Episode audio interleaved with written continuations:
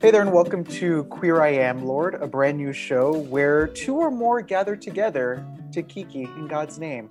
I'm Jorge Olivares of HeyJorge.com, and today I'm joined by fellow Catholic Patrick Flores. Now, Patrick, you might have seen his work already online because Patrick is part of not only the leadership team, but one of the founding members of Vine and Fig, which is this really awesome online community for queer Catholics like myself. I've been uh, trying to be as much involved with and Fig as possible over the years because it really is such a wonderful place, a safe space for a lot of us who have felt neglected by the church and just felt isolated because of these antiquated policies that the church has continued to pretty much implement. So I'm excited to welcome Patrick to not only talk about the work that he's doing, the advocacy work, but also his own interesting journey because it is uh, not one that you might typically hear with regards to to somebody who's still attached to the church. So Patrick, thank you so much for joining me here on Queer I Am, Lord. Absolutely, it's great to be with you. Thanks for having me, and congrats on the new show. Thank you. So I want to let the listeners know, full disclosure. So Pat and I have worked together on and off over the past few years, especially with the introduction of Vine and Fig. Yeah. Um, so for our listeners who are just now even getting a sense as to what this organization is and kind of what you've had a chance to do over the past few years, give them a little taste. Yeah. So we Vine and Fig is a queer Catholic organization that is uh, unabashedly and full heartedly affirming of queer identities and relationships. And one of the things that we really set out to do was not try and argue with the church, not try and argue with other Catholics, just basically display, show, tell stories about our lives, what it's actually like to be a, a queer Catholic. And so Skip the, the the the phase of trying to justify our lives and just say we we know that we're we're good people. We know that like there is divine beauty in our lives and in our relationships and in our identities and we want to share that with the church.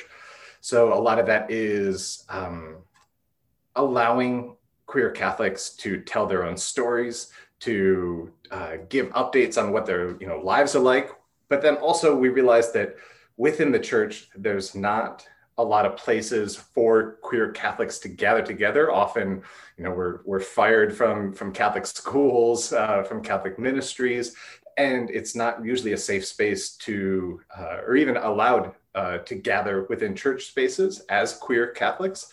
And so we wanted to at least allow that to, to happen in, um, online, even if we can't often do it within church facilities. And so there's also a community aspect to Vine and Fig where queer Catholics from literally all over the world can can join and tell the, or share their stories with one another and and learn from each other really.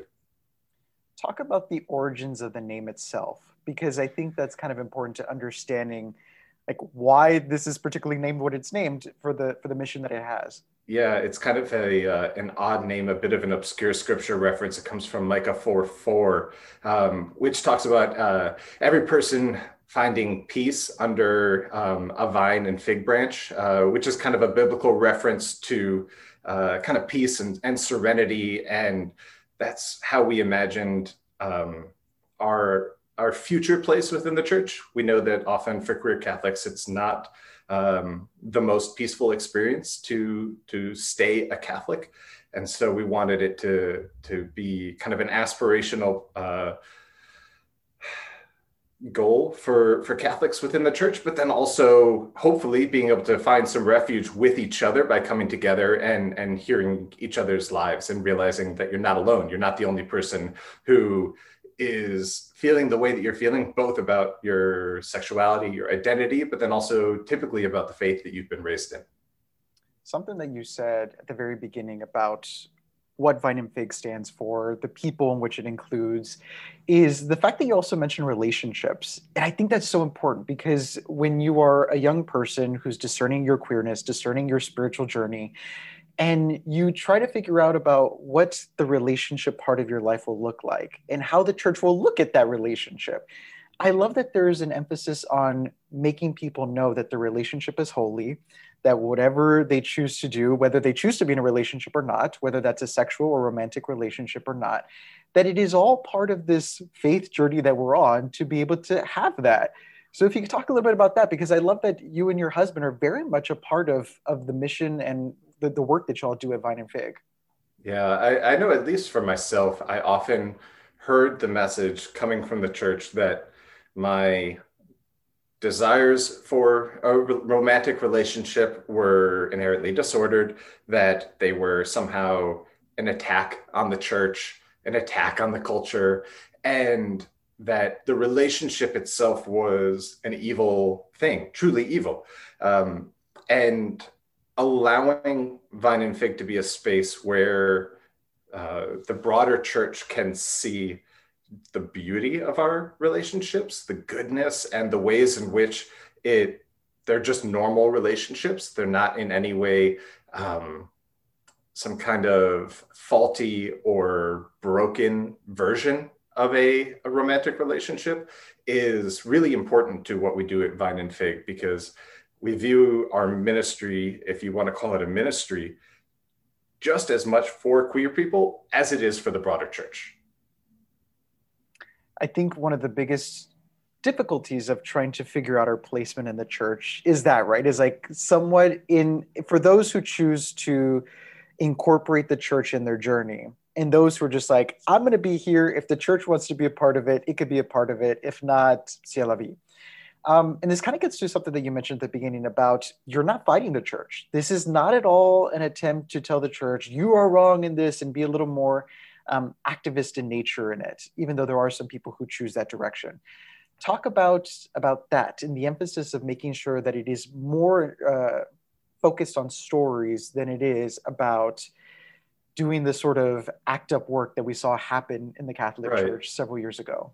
And, and I want to be very clear how much respect and honor uh, that I hold for for those uh, that I guess the more activist wing of uh, whether they're queer Catholics or just queer queer activists. I think that is essential.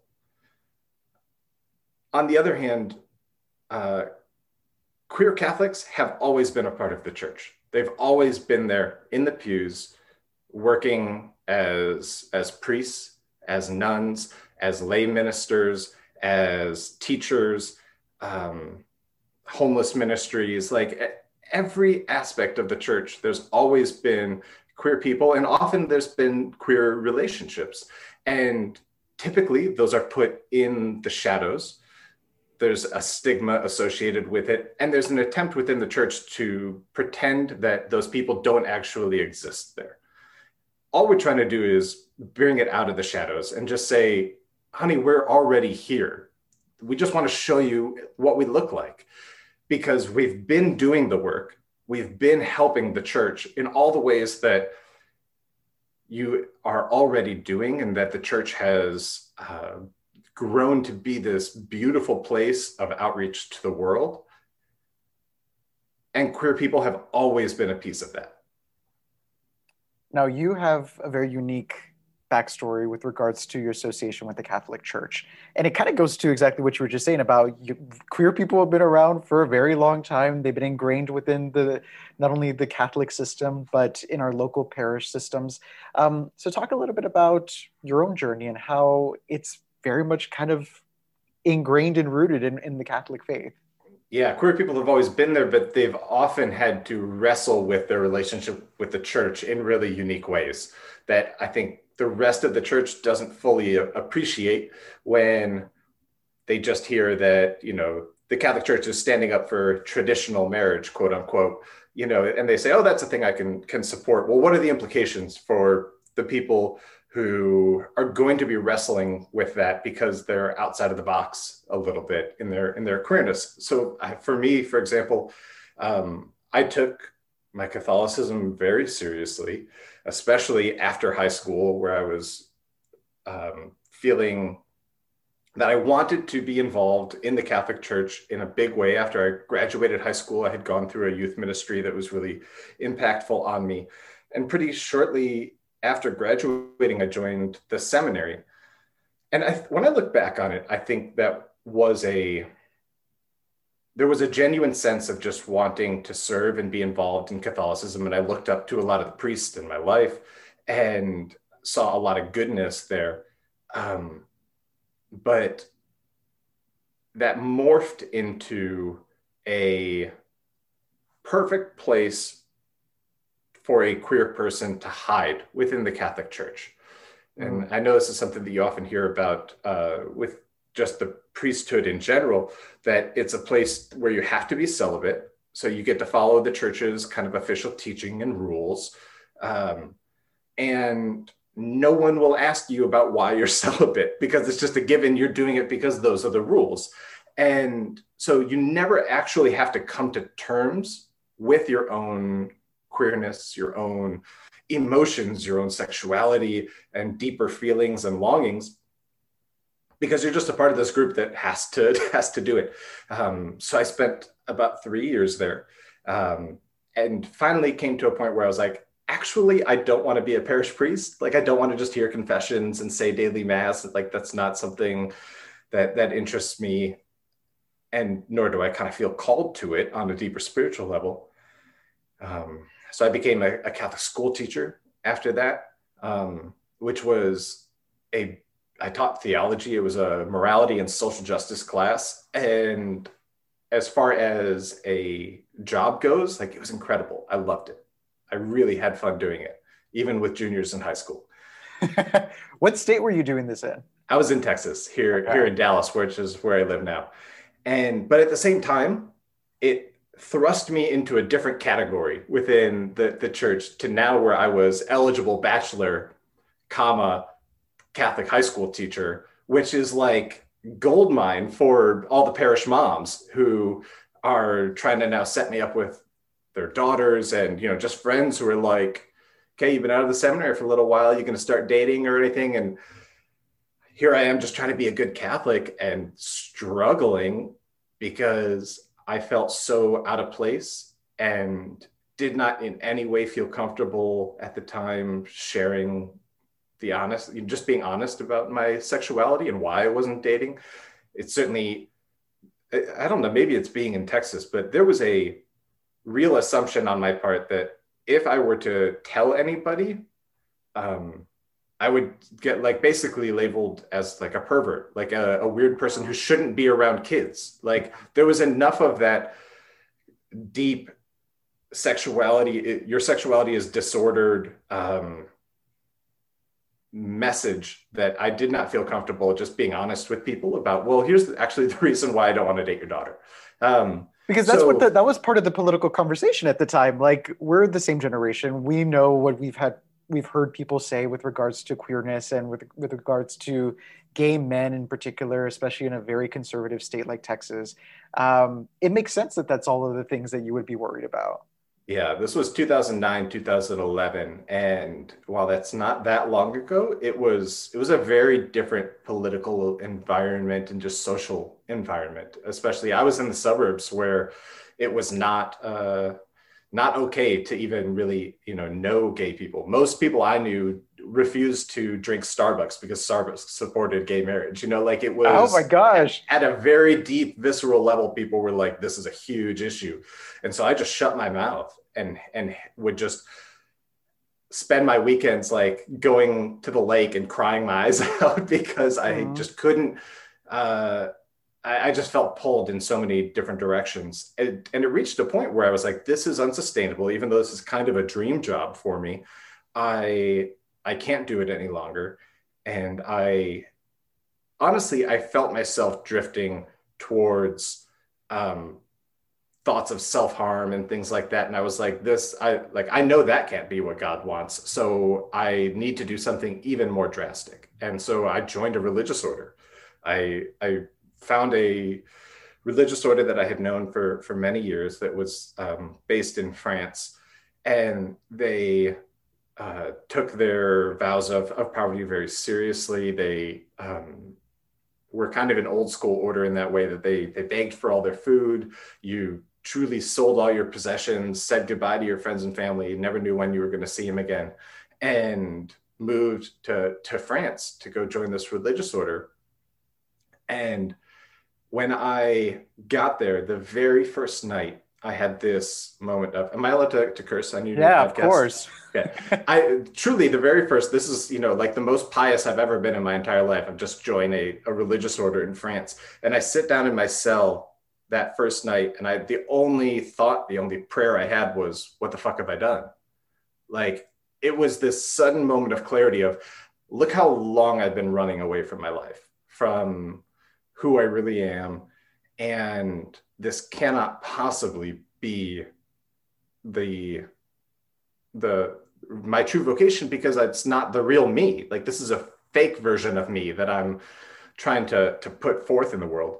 And I uh, pretty quickly then asked for a meeting with the this was after a couple of months you know i was like well maybe i had bad intentions in coming here but that doesn't mean god can't use me. And after a couple of months i was like no for real this isn't this isn't it. Gotta go. Gotta go. So i sat down i asked for a meeting with the the head of the brothers and was like hey honestly i came here because i'm gay and i'm that terrifies me. And i just didn't know what to do i've always liked this order but like I think it's time for me to go. And he was very, very compassionate about it. And he was like, I honestly, I understand why you would do that. Um, it's not some kind of big mistake or anything. I appreciate that you're being so honest. Give me a couple of days to pray about it. I'm going to come back and um, I'll let you know. Because I told him he was like, "You're free to go," but he's. I was like, "Well, I wanted to. I want to go with the the order's blessing. I don't want it to just be me running away." And so he came back a couple days later. He's like, "Yeah, I think it's the right decision. I think you know it is time for you to go." So I came back and landed in the United States, and now I had tried all three options that the Catholic Church gives cisgendered men to deal with their sexuality in a kind of quote unquote uh, appropriate way, which is like I tried the priesthood, I tried just living as a single celibate guy, and I tried a religious order. And all three, I came to a very sincere conclusion that it's it doesn't work. Like that's not where I'm supposed to be. So now I had a true crisis of faith because what it, I I'd done everything that you want, God. What do you like? How how is this fair? A, B. Okay, honestly, what am I supposed to do? And so I tried to get myself to a place where I was like, I just need to get back to the gospel basics of caring for other people, putting other people first, and see what happens. See if I basically want to stay Catholic. So I, there was a, um, when I was teaching, um, there was a community, a, uh, an orphanage basically in Honduras that um, I had gone down to previously with the high school.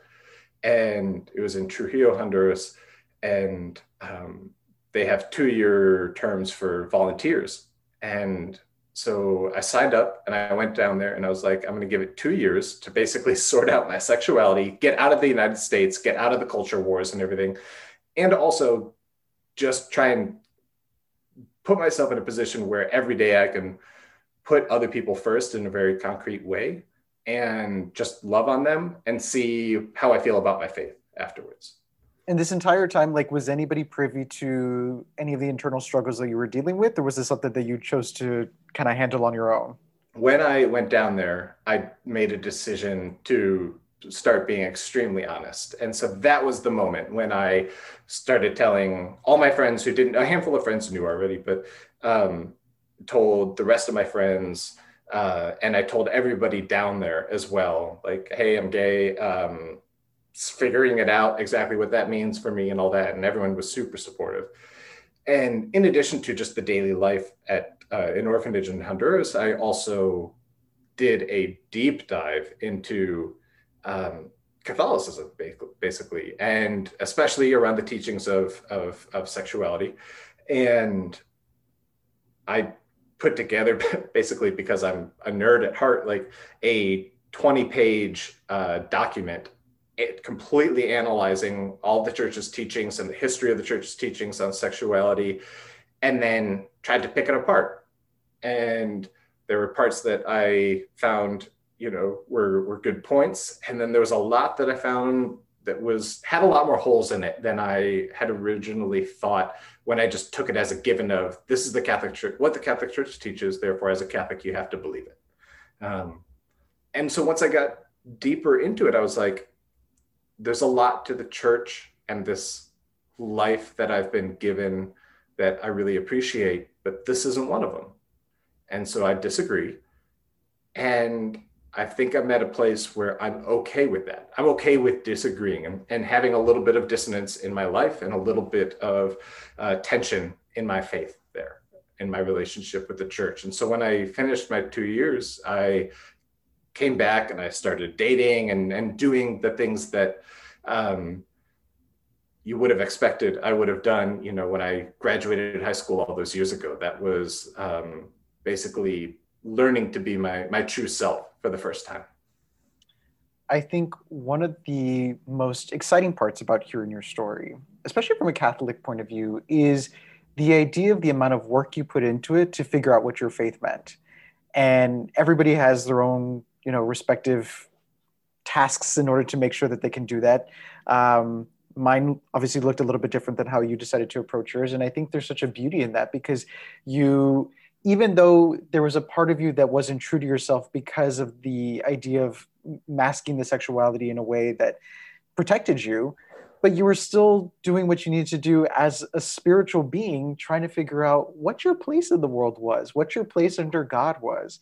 And there's something so incredibly commendable about that. And i think that few people have had the opportunity to as you said figure out if either one of the vocations that have been outlined for us is actually something that's right for you and I'm curious about kind of after coming back, after having gone through such a whirlwind of, of a Catholic experience, trying to see where you fit in it, was it, was there po- more positive feelings towards Catholicism than negative, even though you know you came back to a society that was trying to use religious ideas um, over the past few years, this idea of religious freedom being used to um, discriminate against queer folks, being used to to make us feel less than. Like how how was coming back to the states after that time off? Uh, how did it impact kind of where you felt like you belonged? Yeah, and you know, as you were describing the the, the kind of the overall arc of my wrestling with my faith, the one thing that I was thinking about that I would go back and change is not the the effort that I put into it, not the time that I put into it, but rather the the the the silence that I put into it. That amount of time that I thought I couldn't tell anybody. I couldn't talk about it. I couldn't share my fears about my desires and I definitely couldn't share my fears about what that meant about faith and everything. Like so much of it was just like me, my journal, my prayers and God like just really feeling like I truly am alone in this and it's shameful to talk about it. I think things might have gone differently if I had been more transparent about it with, even if it was just a couple of close friends and stuff. Um, I don't know that they would have, but I know that the journey would have been less of a lonely one if if I had just allowed other people in. And that's the thing that I really I regret with among kind of all that time is the amount that I spent thinking I'm the only one that's going through this and I can't talk to any, I can't lean on anybody. Um, because it's always a mixture of two things, right? Like a lot of us experience the explicit signals from people around us, whether it's the rhetoric we hear from the people around us, snide remarks, microaggressions, but also just what we inherently tell ourselves because of what we've known to be true in the years that we've been associated with the church. So right. even if somebody doesn't have to doesn't say anything to us like, hey, you know, being gay is whatever they can say about it, like we have been told over and over and over again, whether in our catechism classes, whether at the pulpit from our priests, that you know, marriage is between a man and a woman. You know, it's not Adam and Eve, Adam and Steve, it's Adam and Eve. Like just these little tiny things that stick with us that really make us think that silence is the only option. Yeah, and and for me, it was equal parts those messages from the the church as well as the messages from the people around me, just kind of in the culture of not only just is it theologically wrong, but it's gross. It's mm. like the the amount of times I would hear people make com- you know say there was a same-sex couple in a commercialers because this is about the time that we did start to see a lot more characters on tv and things like that that were uh, at least uh, gay men Um, and so there was a little bit more of a, a sense that it's a real thing out there. These are real uh, people. But whenever they were shown to the people around me, there was a lot of disgust and a lot of, um, I don't want anything like that around me. And so my natural takeaway from that was if I were to tell anybody, they wouldn't want me around them. And and so there was a real sense of, you know, how could I possibly share my life, my true personhood with anybody because I'll be be shunned and alone. And so just keep it bottled up inside. Um, but to get back to your question of basically when I returned from from Honduras and now I've become a lot more um, acclimated to the, the way society was at the time. Right. Uh, I knew one, I needed to get out of Texas. Like I needed to just get to a space where I could be myself and not be worried every day about how people are going to be reacting. So I moved up to, to Seattle, um, and that's where I ended up meeting my husband pretty shortly after arriving. Um, so that was a piece of it. Um, I also had the incredible gift of trying to rediscover my Catholicism in Honduras, which is a place that has deep roots of social justice and activism within its Catholicism.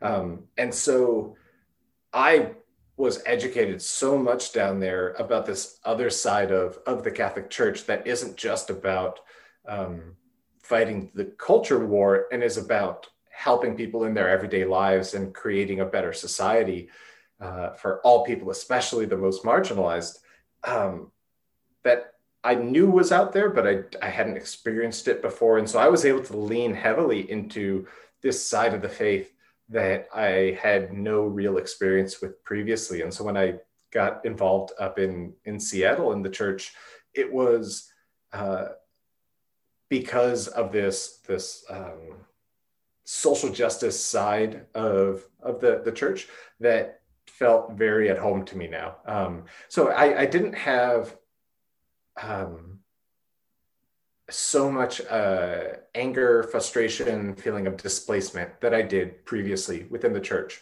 um, and was able to find a a real a real home uh, within the church there let's focus on this idea of home because I really love talking about this with other queer folks, especially because many of us do not feel like the church in and of itself is a place where we can call home.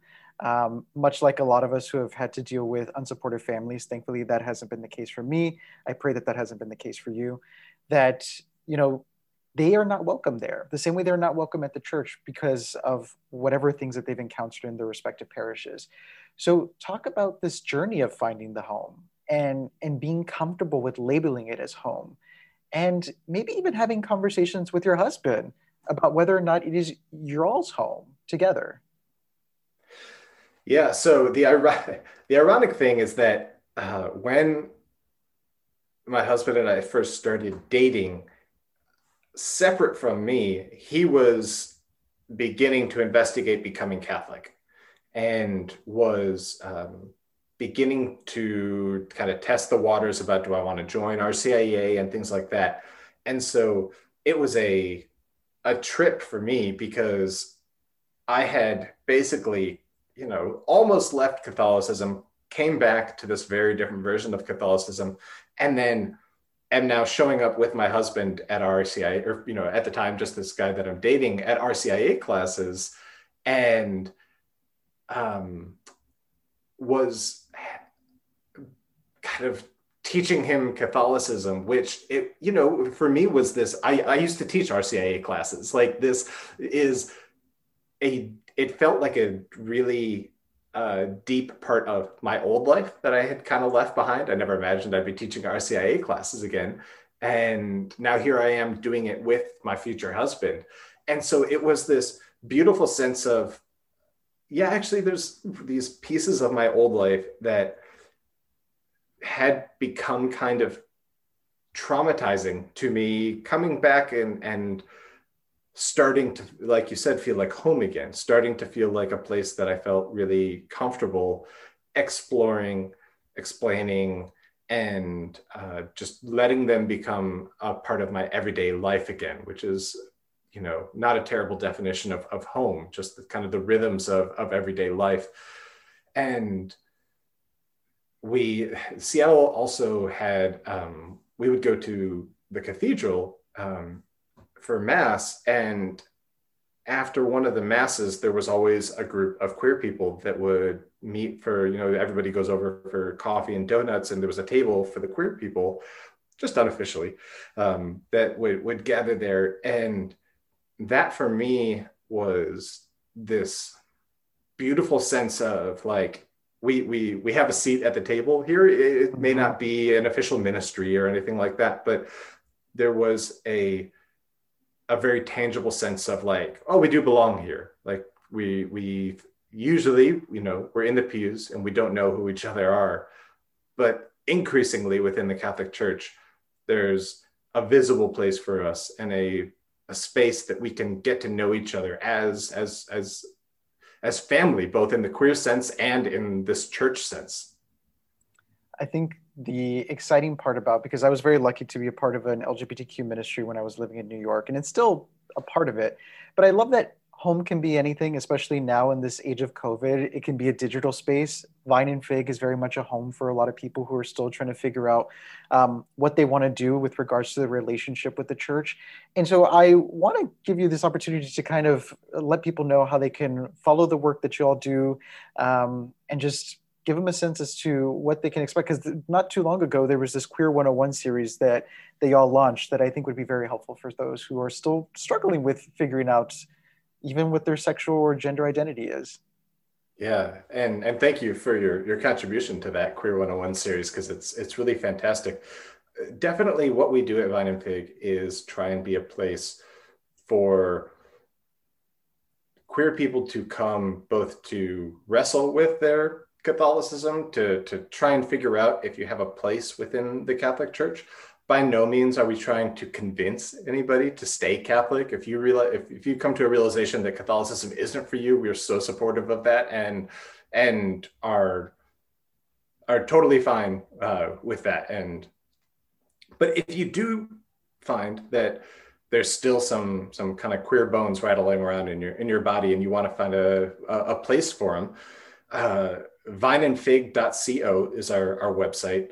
And we try and have uh, we have Sunday uh, reflections on the gospel based on written by queer people and often uh, incorporating queer themes. We have this Queer 101 series, which is for folks with in the church, um, both queer and not queer, who are you know often hearing within uh, news and, and everywhere else a lot of terminology around queer people that may be a little bit foreign. And so it's a an attempt to kind of explain what queerness is and all the different uh, queer terms cisgender and things like that that a lot of people within the church have never heard before or truly don't understand. And that's totally understandable. So we try to um, explain it for a catholic audience and then there's also our, our Slack community, which is a place to just get to know other queer people. You can do it with your, your, your real name or anonymously. It's a safe place to go and just ask questions and and laugh and tell stories, share what's going on in your life. It's a really beautiful place to be able to bring all of yourself, even if you're still figuring it out. Well, I highly recommend to our listeners, please be sure to just visit the website and visit them on social media. You can also visit us at social media at Heyxorje, H E Y X O R J E. Uh, but Pat, this has been so much fun. And I want to end by saying, peace be with you. And also with you.